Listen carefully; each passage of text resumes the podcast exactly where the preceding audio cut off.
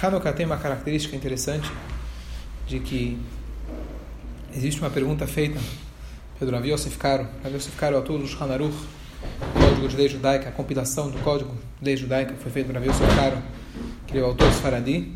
Ele foi comentado pelo Rav Moshe Isserlich, na Cracóvia, que é o autor dos Ashkenazim. Os dois se juntaram e nós temos hoje o Código de Lei Judaica. O que hoje foi transformado, quer dizer, hoje se tem a versão em português apenas da, do Kitsur, que é o resumo desse Shulchan Aruch. Tem Yosef Caro e... E Yosef Barato. Tem o caro e o barato. Não, o caro, o caro era Tzfat e era Moshe Islich, o Ramá. Isso, ah. Era Moshe Islich, Ramá da Cracóvia. Então, essa história faz 500 anos. E esse é, Rav Yosef Karo, ele antes de compilar o Shulchan Aruch, ele escreveu um outro livro, que é um comentário sobre um livro anterior, sobre o Tur, que esse livro que ele escreveu chama Beit Yosef. E esse livro Beit Yosef serviu de base depois para ele compilar o Código da Lei Judaica. Nesse livro Beit Yosef, ele escreve, ele faz a seguinte pergunta: Por que será que o Hanukkah é comemorado oito dias? Se a gente está comemorando o milagre das velas, eles tinham azeite para durar um dia e durou oito dias. Então, quantos dias de milagre eu tenho? Oito. Quantos dias de milagre eu tenho? Sete dias de milagre. Eles tinham azeite para um. Se tinha azeite para um, então o milagre foi sete dias. Mais ainda, se a gente for olhar o candelabro da própria menorá do Beit HaMikdash, eram de sete braços. Nós hoje acendemos oito velas, mais uma que é a vela piloto, certo? Então não só que são oito dias, mas a gente ainda acende oito, quer dizer, está muito ligado com o número oito. Essa é a pergunta que ele faz. É interessante que sobre essa pergunta, ao longo das gerações, já deram mais de 250 respostas. Para a gente entender que a resposta não é tão simples, não tem uma resposta tão clara. Mas vamos estudar um pouquinho sobre o assunto, sobre algumas das respostas. E, obviamente, o, o intuito principal é a gente chegar no que a gente falou na última aula de Mai Hanukkah, o que é Hanukkah, mas Mai Hanukkah, o que Hanukkah é para mim, individualmente. Não, foram oito dias de milagre. E se a gente tem muitas respostas para a mesma pergunta, número um, significa que essa pergunta é muito importante. Significa que essa pergunta, mais do que tudo, é, tinha uma vez, alguém chegou para um, para um, para um rabino, na verdade ele foi para vários rabinos, falando, me prova que existe Deus. Eu não consigo entender Deus. Começa, estava revoltado, foi para um, foi para outro, vários e vários, vários rabinos. Até que o último, e nenhum deles deu uma resposta satisfatória. E ele falou, até que ele chegou no último e ele contou, a pergunta dele tudo revoltado, cadê Deus? De onde que está Deus? Me prova que a Torá é verdade. E o rabino, em vez de responder para ele, ele falou, parabéns pela tua pergunta. Tá, obrigado. E, não, é isso mesmo, pode ir embora. Como pode ir embora? Ele falou, a tua pergunta é tão forte, tão boa, que não vale a pena eu estragar ela com uma resposta tão simples. Deus ele é tão grande, ele é tão maior do que a nossa compreensão que não tem como explicar numa resposta, num pé só, não tem. A tua pergunta é a maior manifestação que você acredita em Deus. Você quer Deus está buscando Ele. Essa busca por Deus já é a maior manifestação, não vou estragar. Então, quando você tem uma pergunta como essas, por que oito dias e tem 250 respostas, está claro que nenhuma delas aparentemente são 100% satisfatórias.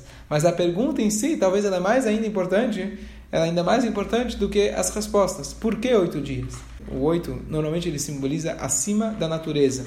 Sete são sete dias da semana. São as sete notas musicais. Quando eu coloco uma moeda ou um copo redondo no meio, eu coloco em volta dele seis. Ou seja, o Shabat, ele é, na verdade, o centro da semana. Ele é o espírito do dia a dia, do, é, do cotidiano. E quando a gente fala de número 8, significa quando, quando eu quiser colocar dentro desses círculos, por exemplo, mais uma, mais um copo, ele não vai entrar. Tocando todos um no outro, não vai entrar. Significa que é algo acima da natureza. Isso lembra para a gente, por exemplo, o Brit Milá. O Brit Milá é um pacto com Deus que ele é acima da lógica. Tanto é que você faz ele quando uma criança ainda não ainda não desenvolveu sua, seu intelecto, sua lógica. Porque é um pacto que ele é acima de qualquer coisa. Oito, número dia, o, o número 8 de Hanukkah, número 8 de, de Sukkot, Shmini, etc., assim por diante, é um número que, por um motivo ou por outro, ele também simboliza o infinito quando ele está deitado. Tá certo? Ou se a gente quiser olhar o formato do 8, que são duas, dois círculos, né? Que ele vai, imagina que você vai, e não tem fim. Ele, você pode continuar indo em zigue-zague, né, dando as voltinhas, e ele continua para sempre. Então o 8 simboliza o infinito, não só a força da natureza, mas além da natureza. Esse é o número 8. Mas, voltando à pergunta, por que será que então a gente comemora oito dias? Esse próprio Beit Yosef, ele dá duas respostas clássicas, além das respostas, várias outras que foram é, se agregando ao longo dos anos. Então, é, uma resposta talvez a mais, é, uma das mais clássicas é de que ah, no primeiro dia a gente comemora a vitória da guerra. Porque o próprio fato que eles conseguiram entrar no Beit HaMikdash, isso foi resultado deles conseguirem ter a vitória na guerra. Então o primeiro dia seria pela guerra e os outros sete pela própria menorá. Mas concordam que, poxa, pela guerra a gente já tem outra forma de comemorar, que a gente fala o Halel, a gente agradece a Deus, a gente é, fala o Ananissim, que é um trecho a mais dentro da reza, a gente é, agradece a Deus dessa forma, não na Hanukkah. Hanukkah, sim, está muito mais direta com a própria menorá. Hanukkah, menorá, são as chamas, está muito mais ligado com isso. A outra explicação é que o próprio fato que eles encontraram o azeite também foi um milagre, porque a intenção dos gregos era acabar com todos os acabar com todos os potes de azeite. O fato que eles conseguiram encontrar, isso por si já é um milagre. Então se acende o primeiro dia em lembrança a, o, primeir, a, a, o, ao fato de eles terem achado. Essas são algumas explicações clássicas. A primeira resposta que ele traz é o seguinte. Como? Imagina que agora a gente está no Beit HaMikdash, a gente conseguiu resgatar, achamos um pote de óleo que daria para colocar nos sete potinhos da menorá que estava lá. O que, que é esses sete potinhos? A mitzvah da Torá é que a pessoa Aaron Cohen foi o primeiro que teve essa mitzvah e dele em diante os Kohanim tinham essa obrigação de acender as velas da menorá, que ficavam na parte chamada Kodesh, parte sagrada do templo. Não eram todos que podiam entrar lá, apenas Kohanim, que aliás, aqui você ainda vê mais, mais ainda o, o espanto, o que, que significa Hanukkah. As velhinhas no Beit HaMikdash, não é que era aquela velhinha que ficava no meio para todo mundo enxergar, todo mundo via, era uma vela que ficava acesa lá dentro. Ninguém nem via essas velas. O Cohen, quando entrava lá, abria a cortina, talvez quem estava da perto enxergava essas velas. Não é que era uma vela que ficava lá na praça central para todo mundo enxergar, conseguimos acender a tocha da liberdade. Que é né? o que acontece hoje. Ok. Que a Hanukkah a gente coloca fora. Exato. Perfeito, perfeito. Mas no Beit HaMikdash era só lá dentro. A gente coloca fora para lembrar o milagre que aconteceu num quartinho lá dentro do Beit HaMikdash. Tá certo? Mas agora estamos, somos os Kohanim. Conseguimos agora achar o Pachashemen, limpamos o Beit HaMikdash. O que, que você vai fazer agora? Então diz o Beit Yosef que a gente tem duas opções de suposições de como eles fizeram isso. Número um, é, na primeira, a primeira opção era que eles falaram, bom, a gente tem o que tem, vamos usar o que a gente tem. O que vai ser amanhã? Não sei o que vai ser amanhã. Vamos pegar esse pote e usar tudo o que a gente tem. Certo? Então eles foram lá e preencheram todos os potinhos. O que, que aconteceu? No dia seguinte, eles chegaram lá, ainda estava cheio. Ou seja, foi na verdade um mês de multiplicação. Aquilo que, aquele óleo, como se fosse que reencheu de novo. Se foi que ele continuou cheio o tempo todo, ou que ele foi é, descendo devagarinho, mas ele foi como se fosse que aumentou na quantidade dele. Imagina como se fosse que tivesse uma mangueirinha a cada tanto enchendo, reabastecendo o potinho. Um exemplo para isso que a gente já teve na história é a história de Elisha com é, uma mulher que ela chegou para ele, a esposa de Ovadia. Ovadia, trazido no, no Tanakh para a gente, a gente lê isso em uma das Aftarot, de que Ovadia e a sua esposa é, eles estavam viam na época da rainha Isabel. Isabel, talvez ainda é que vem o nome Isabel, mas não é Isabel, é Jezebel, como você falou. Que essa rainha Isabel, com seu marido Ahav, eles eram. É, Ahav era judeu, mas ele tinha uma missão. A missão dele era acabar com os profetas judeus, matar eles.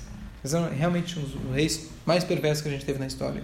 E esse Ovadia, com a sua esposa, Ovadia tinha, tinha muito dinheiro, é, eles conseguiram proteger muito desses profetas. Eles pegaram duas cavernas, esconderam os profetas, e ele dava, ele sustentava eles, inclusive dava velas para eles, para que eles possam estudar a Torá dentro da caverna. Até que ele esgotou todo o dinheiro dele, tem toda uma história em relação a isso. Essa é. Aliás, vou concluir a história. Ele então, para ele, quando ele estava no final das é, quando ele esgotou todo o dinheiro dele, ele foi lá e pediu um empréstimo a juros, que um, dinheiro, um judeu nunca vai pagar juros, não pode pegar emprestado a juros, mas ele falou, é melhor que eu pegue dinheiro emprestado a juros para poder salvar essas pessoas. Pegou dinheiro emprestado a juros de um cara que trabalhava lá, no, fazia parte do, do, do governo. E nisso, esse Ovadia falece. E quando ele falece, o, o credor Credor. chegou, bateu na porta da mulher e falou: Olha, você está me devendo dinheiro. E ela, coitada, viúva, pai, o marido tinha gasto todo o dinheiro com, com os profetas e não sobrou um dia nada na casa dela. Então ele falou: Não tem problema, eu vou pegar teus dois filhos como penhor. E nessa hora ela chega para o profeta Elisha, chorando, lamentando, falando: Olha, meu marido se foi. E além disso, deixou uma dívida tremenda. E agora estão querendo pegar meus dois filhos. Então naquela hora ele dá uma brachá para ela e fala: Me fala o que que você tem em casa. Ela fala: Não tem mais nada em casa, não tenho, já vendi tudo, não sobrou nada. A única coisa que ela tinha era um pouquinho, uma gotinha, umas gotinhas de óleo, de azeite que sobraram na num dos potes dela. E ele fala para ela: Keilim rekim altemiti, que tenta conseguir o máximo de potes vazios, pega emprestado dos vizinhos e ela pegou um monte de potes e daquele deu para ela uma brachá e aí teve um milagre daquele pouquinho de azeite é, ela conseguiu preencher todos os potes o preço do azeite subiu e ela conseguiu viver com muita abundância até até o final da vida dela para os filhos e assim por diante essa é a história da, da de Elisha ou seja a gente já teve um precedente na história de um óleo que era é, em quantidade era muito pouco e ele se reproduziu. Certo? Foi antes de Hanukkah. Isso foi antes de Hanukkah. Mas e a dívida que ela tinha? Então, ela vendeu o óleo e pagou todas as Ah, dívidas. foi vendendo. Foi vendendo pagou óleo, E sim. ainda conseguiu se manter. Ainda conseguiu se manter. É, um parênteses importante de que Hassidut explica pra gente esse episódio, uma coisa bonita, de que, número um, existe aqui uma alahá, uma lei, de que a gente deixa sempre sobrar um pouquinho de pão em cima da mesa, que lembra, a gente comentou recentemente. Porque a gente mostra que Baruch Hashem deu e sobrou. Olha, Deus me deu fartura e abundância. E a segunda coisa é que quando a gente quebra a a gente precisa ter um pouquinho de óleo. Faça um, um- como uma- um buraco de uma agulha, uma, uma pequena coisa você tem que fazer. No mínimo, vai até a, lo, vai até a lotérica e compra o bilhete. Sem isso, você não tem nem como dar chance, entre aspas, para Brachá vir. É óbvio que Deus não precisa de nada que você faça, mas assim ele estabeleceu que a gente precisa fazer um pouquinho da nossa parte. Então é isso, é isso que é- é- o, o profeta falou para ela: pega um pouquinho do óleo que você tem, isso vai se multiplicar. Então, quando a gente quer uma brachá de Hashem, a gente tem que, na verdade, achar aquele óleo, aquele, aquela pequena remanescência de mitzvah que a gente tem, de santidade que a gente tem, que justo Hanukkah vem lembrar essa santidade que é intocável que a gente tem, e através disso a gente consegue se reconstruir. Quando alguém passa, Deus o livre, por um trauma, quando alguém está chateado, quando alguém está em depressão, que como você consegue reconstruir a pessoa? Você tem que encontrar um ponto que é intocável, o que todos nós temos, que é a nossa Neshama. E a partir desse ponto, que pode ser que está completamente é, obscuro, completamente encoberto, você tem que pegar a partir daquilo e começar a reabastecer até que a pessoa possa se reconstruir. Essa é a ideia. Então, se a resposta é que o óleo ele se reabasteceu, então que ele teve, na verdade, ele conseguiu em, em quantidade, ele foi aumentando, então essa, essa, essa história já teria um precedente. Essa é uma explicação. A segunda explicação, segunda opção, na verdade, é que eles falaram: olha, vai demorar oito dias até a gente conseguir produzir um novo óleo. Era o tempo deles viajarem, tem algumas opiniões por que oito dias. Possivelmente o, o, a, onde ficavam as, as oliveiras era distante, então eles tinham que ir e voltar, demoraria oito dias até. Estava quatro dias de distância, então quatro para ir, quatro para voltar e conseguir produzir o óleo. É, a segunda explicação é que, na verdade, não foi um milagre quantitativo, mas foi um milagre qualitativo. Significa que possivelmente eles falaram: olha, a gente não vai ter óleo pelos próximos dias. Vamos fazer o seguinte: eu tenho que garantir que todo dia, pelo menos, que se acenda a menorá. Se vai durar o tempo suficiente, sim ou não, eu não posso garantir. Mas deixa eu pegar e fracionar esse azeite.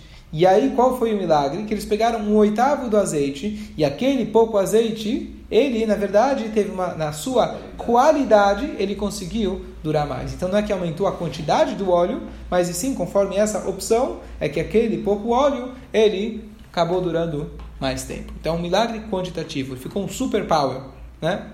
Eu lembro uma vez estava voltando de viagem, era Hanukkah, estava com alguém no carro, e, o, e já estava o, o ponteiro da, da gasolina já estava já tava, já tava no vermelho. E não tinha, não tinha posto, não tinha posto, não tinha posto na estrada. Ele falou: não se preocupe, a gente está em Hanukkah. Né? Tomara, tomara fosse, com o preço da gasolina seria um bom milagre, já ajudaria bastante.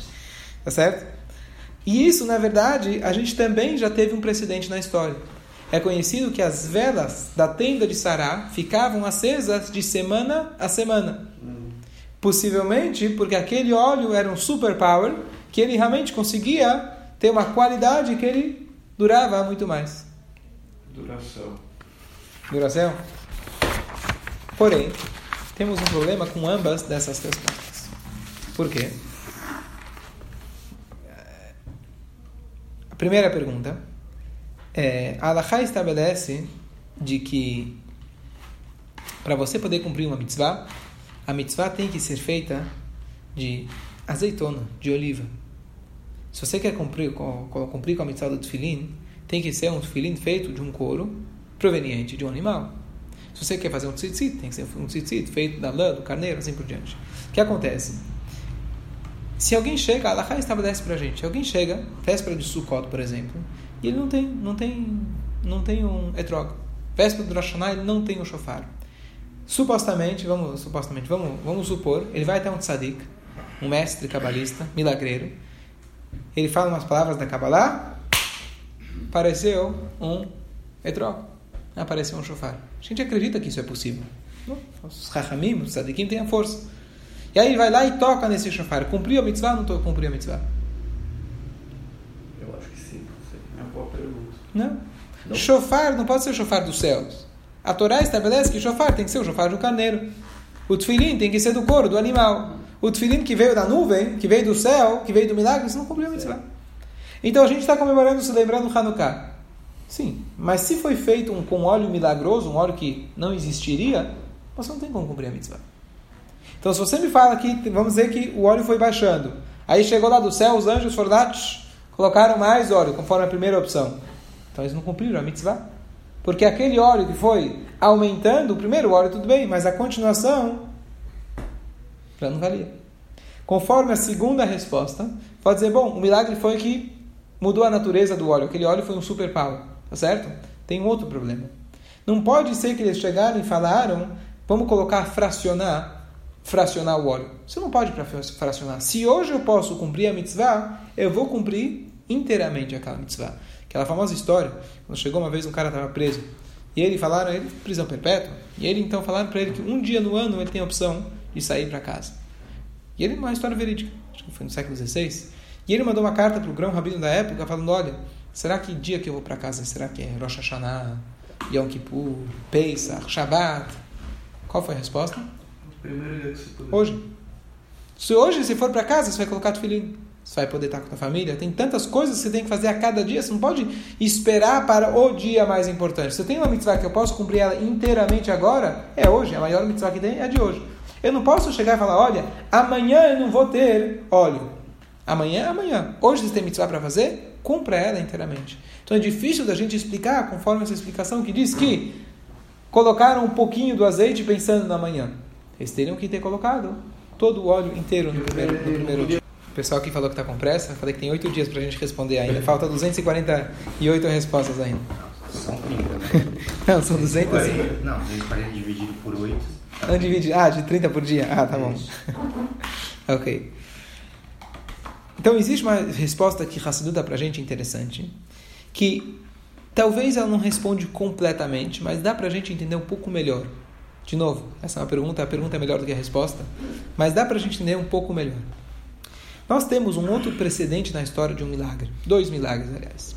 Um deles, quando Moshe Rabbeinu, ele passou na sarça ardente. O que era a sarça ardente? Então, a Torá diz pra gente que o fogo, ele estava queimando, mas ele não consumia a sarça, ele não consumia a madeira. Então, o fogo estava lá queimando, queimando, queimando, queimando, mas a madeira continuava inteira. Então, ele queimava a partir da madeira, não era um fogo que estava sozinho no ar. Ele queimava a partir da madeira, mas a madeira não era consumida. Não era consumida. Ou seja, não é um milagre comum. O milagre comum seria não tem água, choveu, por exemplo. Agora aqui ele está mais ainda, como se fosse que está juntando água com fogo. E água é água e o fogo é fogo. Certo. Ele está fazendo com que o fogo está queimando, e ao mesmo está queimando e está consumindo a madeira, mas o fogo não está consumindo a madeira. Como você explica isso? Então é um milagre dentro do milagre, não tem como a gente entender uma coisa dessas. Número dois, nós tínhamos no Mishkan, no Beit HaMikdash, nós tínhamos o Aron. Aron era a caixa onde dentro dela ficava as luchot, ficavam os, as tábuas da lei. E essa caixa, a Torá estabelece que tinha que ter uma medida, uma má e meio por dois e meio, tinha que ter uma medida. E ela ficava dentro do Kodesh HaKodashim, aquele quarto mais interior, sagrado dos sagrados. O que acontece? Esse, esse armário ocupava espaço, mas não ocupava espaço. O que, que significa? A medida total é, daquele quarto era de 10 de largura, de 10. E se eu medisse esse Aron, ele tinha 2,5 de largura. Se eu medisse de uma parede até o Aron, ele se mantinha com 5. E se eu medisse da outra parede até o Aron, ainda era 5. 5 mais 5 é 10. Ah, peraí, os 2,5 do meio, você teria que descontar? Não, os arquitetos não conseguem entender uma coisa dessa. Mas quem, quem no arquiteto também consegue Nem entender. Nem engenheiro, tá certo? Então o que acontece? Por um lado, a mitzvah só é cumprida se você de fato fizer um aron físico de madeira que ocupa espaço.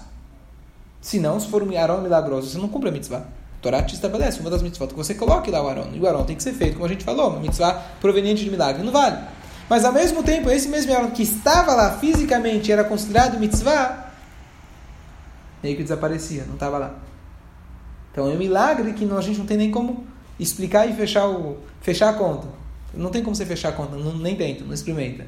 Mas é um milagre dentro do milagre, onde se mantém o espaço físico completamente e você ainda mantém que era um milagre que ele não ocupava espaço. Como se explica? Não se explica, tá certo? Aliás, todo o a gente volta e fala do livre-arbítrio, mas quem lembra quando a gente falou, se Deus já sabe, cadê o livre-arbítrio? A essência da resposta está nisso daqui, que a, a sabedoria de Deus é completa, ele sabe perfeitamente o que você vai fazer. Não como uns tentam responder, não, mas que Deus ainda te dá a opção, mas ele não sabe. Ele sabe, 100%. E nós temos 100% de livre-arbítrio. Como funciona? Funciona, é assim mesmo. Não pergunta. É assim mesmo. É um milagre dentro do milagre. Essa é a essência da resposta. Agora, o que acontece? Quando a gente fala do, do, do da menorá, então a explicação que Hassu dá para gente que o milagre começou a partir do primeiro instante. Eles foram lá e encheram os potinhos até o final para cumprir a mitzvah. Mas espera aí, se eles encheram o potinho até o final e vamos dizer assim que ele foi aumentando a cada dia em quantidade, como o milagre lá da, do, do Elixá, por exemplo, como se fosse que os anjos vieram lá cada noite e reencheram os potinhos. Então, conforme essa resposta, não foi isso que aconteceu. O, o fogo era fogo. O azeite era azeite, caso contrário, eles não cumpriam a mitzvah. Mas era um fogo igual da sarça ardente, que ele queimava, mas não consumia.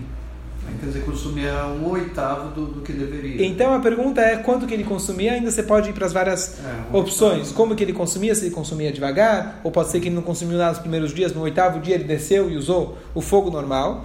Uhum. Essa, na verdade, é a dificuldade dessa resposta, que ainda não é difícil de entender completamente. Mas o milagre foi que era fogo e era azeite. Só que o fogo não consumiu o azeite. Não tenta fechar a conta porque não fecha. Mas esse é o milagre de Hanukkah. Então é um milagre dentro do milagre. O que, que a gente ganhou com isso? A gente ganhou mais do que tudo, mais do que a resposta dos oito dias, a gente ganhou uma nova perspectiva do que significa Hanukkah. Esse era o ponto que eu queria chegar. Por quê? Porque vamos, se a gente for estudar história, estudar a lei judaica, essa história da Hanukkah, na verdade, não tem nem sentido. Por que não tem sentido? Porque existe uma regra que se no Beit HaMikdash não tem óleo puro, sabe o que você faz? Acende com o que tem. Na falta de Vai ele mesmo. Não espera milagre. Não, não, não tem esperar milagre. Não, não, a regra é, por exemplo, Pesach, Korban Pesach. Tem aquela regra, quem perdeu o primeiro Pesach, faz o segundo Pesach, Pesach Sheni. Isso só é se uma parte pequena do povo, menos da maioria do povo, está impuro. Agora, se a maioria do povo está impuro, você faz do jeito que está. Você faz impuro mesmo. Não tem problema. Porque a tuma, a impureza, ela ela é permitida na hora da necessidade. Então eu te pergunto, todo esse milagre que a gente está comemorando não era nem necessário nem pelas leis da Torá. As leis da Torá estabelecem que se não tem puro, você vai no impuro. Eu preciso desse milagre que foram, que acharam e acenderam, todo ano a gente comemora. Tá bom que eu gosto de latkes e sonhos, mas né, não precisava. Um milagre, e ainda a gente conhece o conceito de que Deus não faz o milagre desnecessariamente. Deus não faz um milagre desnecessariamente. Se for necessário, ele vai lá e ele quebra as leis da natureza, tira o povo do Egito, é, acaba com paró com as dez pragas. Ó, oh, então por que, que ele fez? Por que, que ele fez? então, com, talvez o próprio conceito da, da pureza, né? Do... Ó, ó. Então o que acontece? Por que, que Hashem fez? Então, na verdade, então, mais ainda. Então, número um, todo o conceito de ter feito, sem entrar no detalhe qual tipo de óleo, como foi que subiu, que desceu, se era quantitativo, qualitativo, o próprio milagre do de achar sequer o óleo, teoricamente, é desnecessário. Muito mais de durar oito dias. E conforme o que a gente acabou de dizer agora, não era um milagre qualquer, como a gente já teve na história, que de aumentar a qualidade ou a quantidade, é um milagre do tipo do milagre do, do maior tipo possível, que nem entra na cabeça como a gente entender. 2 mais 2 é 5. Que o, maior, o espaço era espaço, ocupava espaço, mas não ocupava. Que queima, mas não queima. Peraí, queima ou não queima? Como funciona? É um milagre maior possível. Por que, que Hashem precisou de tudo isso? E a resposta é que esse milagre, na verdade, ele foi uma, ele foi uma resposta divina para o que o Bnei Israel fizeram naquela época. Bnei Israel estavam sendo ameaçados de quê? Distinção. Não distinção. Em Purim, em Purim, o Haman era como Stalin ou como Imar Shemol, Hitler, que queriam acabar com o povo judeu. Fisicamente. Em Hanukkah, eles queriam acabar com a pureza, com a santidade né? do povo judeu. Eles queriam indenizar o povo. Tá bom? Eles até ameaçavam de morte, tentaram de várias formas, inclusive a forma da tortura e assim por diante, da força. Mas o intuito deles não era acabar com o povo judeu. Pelo Prof, contrário, profanar. era profanar. Eles, eles, eles reconheciam a grandeza do povo judeu, da, da, da, da cultura do povo judeu, do conhecimento, da Torá e assim por diante. Até mesmo da espiritualidade, mas não do comprometimento. Espiritualidade, sim. Comprometimento absoluto, isso não está fora para eles. O que acontece? Bnei Israel, a verdade, quando você tem, quando você tem um povo que ele te obriga ele te proíbe certas mitzvot, e você estava perdendo, entre aspas, não necessariamente tem discussões, etc., mas não necessariamente que eles eram obrigatórios a sair em guerra e declarar guerra. Olha, pessoal, se a gente não está agora podendo cumprir as mitzvot, vamos esperar um pouquinho, perigo de vida, vamos esperar um pouco, vamos deixar de fazer essas mitzvot, e não tem jeito, não temos o que fazer. Quantas vezes na história, inclusive é interessante, você vê que quantas vezes na história o povo judeu se levantou tal como Hanukkah. Hanukkah é uma inspiração para muitos, de muitos momentos onde Bnei Israel se levantaram, mas muitas vezes a gente estava sobre opressão. Infelizmente, não podemos fazer nada. Não vamos fazer uma guerra civil contra um, um, um exército tão grande. E eles foram lá e se levantaram com alto sacrifício. Alto sacrifício significa eu não estou pensando. Eu não quero saber da minha família. Eu não quero saber, inclusive, da lei da Torá. Pode ou não pode? A gente vai se entregar. A gente vai fazer o máximo possível ao completamente acima da lógica. E esse é o simbolismo do número 8. 8 significa, não é a natureza. Não é nem o Shabat que é a força da natureza. É algo completamente chamado Messirut Nefesh, auto-sacrifício. E mais ainda, mais ainda, essa guerra demorou um tempo. Não foi que por um dia tiveram uma inspiração e falaram, olha, é, vamos lá, tentaram e conseguiram tudo. Foram várias conquistas que foi ao longo dos anos, inclusive, que eles conseguiram é, reconquistar. E o que acontece? Se isso significa um comprometimento diário, diário, a cada momento de você estar lá na guerra. É... Então, na verdade, o milagre de Hanukkah é uma resposta, é a recíproca divina para o comportamento e a atitude do povo de Israel. Eles se dedicaram ao ponto de sair da lógica. Deus falou: sabe o que? O milagre que vai simbolizar Hanukkah vai ser justamente o que vocês fizeram. Eu vou fazer um milagre desnecessário, entre aspas.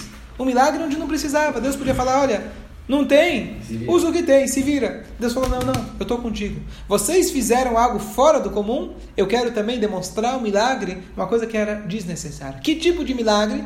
Aquele milagre, que interessante, esse milagre era a cada instante. Se a gente fala que era um milagre que se reencheu, por exemplo, então pode dizer que o milagre era o primeiro instante, a cada dia, a cada noite, quando iria acender a Hanukkah, um instante chegou lá os anjos, por exemplo, e reencheram. Um milagre de um instante de se reencher. A partir do momento que eles reencheram, o óleo já está lá. Então acendeu normal. Ou, se você fala que era um óleo quantitativo, talvez isso é mais, mais difícil a gente explicar, mas com certeza, quando a gente fala que era um óleo que ele queimava e não queimava, esse milagre começou do início de Hanukkah e até o final do Hanukkah. Mesmo que ele foi descendo devagarinho ou descendo no último dia, esse milagre de queimar e não queimar se manteve o tempo todo. Por quê? Porque Hashem queria fazer a recíproca, queria fazer um milagre do mesmo tipo. A gente sabe que Hashem ele, ele retribui para a pessoa me dá que é me dá, de acordo com as nossas atitudes. O famoso dente por dente, no sentido aqui, que Hashem ele sempre responde para a pessoa no mesmo sentido daquilo onde você errou ou naquilo onde você acertou, para que a gente possa entender. Não é um castigo, Você, quando você pega uma criança, ele fez uma coisa errada, você coloca, você, você prende ele no quarto, certo? O que tem a ver prender no quarto com aquilo que ele fez? Não tem nada a ver. Não, a chefe fala, você pegou a comida antes da hora, então você vai, ficar, vai esperar cinco minutos para poder comer. Essa é, essa é a regra, para você aprender naquilo onde você errou. Então a Shem, ele, quando ele retribui para a gente, o milagre ele também retribui na mesma moeda. E com isso a gente entende que isso realmente foi ao longo dos oito dias. E o número oito, ele simboliza também justamente o acima da natureza. Qual que lição prática para a gente? Lição prática para a gente, que às vezes a gente fala, deixa eu servir a Shem. Eu quero me aproximar de Deus. O que, que você faz? Olha, eu tenho X horas por dia. Eu preciso calcular que eu preciso trabalhar tantas e tantas horas. Eu preciso dedicar para minha família tantas e tantas horas. Eu posso dedicar do meu tempo X horas por dia, a gente faz um cálculo. O que é muito válido e é correto que a gente tenha um cronograma, que a gente tenha uma agenda. Mas Hanukkah ensina pra gente que a gente tem que colocar uma velhinha a mais. Tem que colocar algo a mais. E chega um momento onde você fala, estou esgotado. Agora mesmo. É agora que eu vou servir a Deus. Não, agora não dá mais, agora estou cansado já. Estou no final do meu dia, não dá nem para fazer o Shema da noite. É agora, é agora que eu vou demonstrar o Messirut Nefesh. Ou quando chega o um momento de teste, você fala, olha, eu passei o teste 1, passei o teste 2, eu vou tirar 9 na prova de 10. Deus me Deus hoje me colocou em 10 situações de teste. Passei 9. Nota boa, vai, 9. Passei da média, estou bem. Deus não quer o 10. Deus quer o 10 com o plus, com o 11. Mais um pouquinho, mais um pouquinho. Esse é o verdadeiro alto sacrifício. Tem inúmeras oportunidades no nosso dia a dia onde a gente pode realmente chegar nisso e dar um pouquinho a mais. Esse um pouquinho a mais, de certa forma, ele vale mais do que todos os outros. A Gemara traz para a gente um exemplo que antigamente se estudava, essa era a praxe, 100 vezes cada, cada trecho. Então ele lia lá uma Mishnah, por exemplo, lia um trecho, ele fazia Hazará 100 vezes. Só que quem é chamado Oved Hashem, aquele que serve Hashem, aquele que fazia 101 vezes. Aquela uma vale mais do que todas 100 juntas, porque 100 era o normal. Ele traz um exemplo de um burro. Antigamente você precisava contratar um burro, pega, vai pegar um táxi. Se é zona urbana, é um preço. Se ele vai sair da zona urbana, opa, já dobrou. Por que já dobrou? Porque lá não vai ter como voltar. Talvez ele vai levar, levar só você na ida, talvez ele não vai ter um cliente para volta. Ele está saindo do percurso comum dele. Ele está saindo, o burrinho consegue andar 10 km. Você coloca 11 km, você já esgotou ele.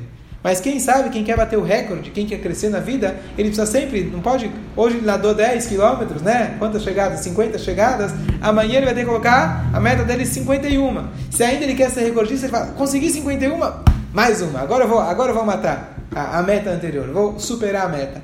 É isso que Hanukkah mostra pra gente. O oitavo é superar as nossas metas. Superar, inclusive, o que a Hashem espera da gente. Você pode até, às vezes, pensar, bom, a Hashem já está satisfeito comigo, já estou fazendo muito, já estou fazendo demais. Olha onde eu estava ontem, olha onde eu estou hoje.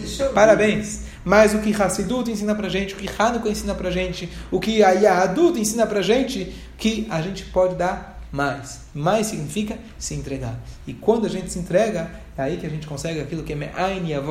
Quando a gente está num aperto, a gente está num problema. Porque, porque às vezes a gente sente que a Hashem ele coloca a gente num problema. Quando você acha que está terminando, enforca mais. E quando você acha que está enforcado, mais um pouquinho. Já sentiu isso? Nunca sentiu. O que, que ele quer? Ele quer igual a azeitona. Azeitona, para você conseguir extrair o azeite, aperta, aperta, amassa, amassa até que vai sair o azeite. Você vai pegar aquelas últimas gotinhas. Isso que Hashem quer da gente. Se a gente for esperto, a gente não espera que ele esmague um pouco mais. A gente já começa a tirar o azeite, começa a se esforçar um pouco mais, consegue dar de, de nós o máximo que a gente pode, e a resposta vai ser que a gente vai ter um milagre, os portões vão se abrir. Minha minha voz, a minha salvação vai vir do Ain, do nada, inesperadamente, da mesma maneira que aconteceu com Hanukkah.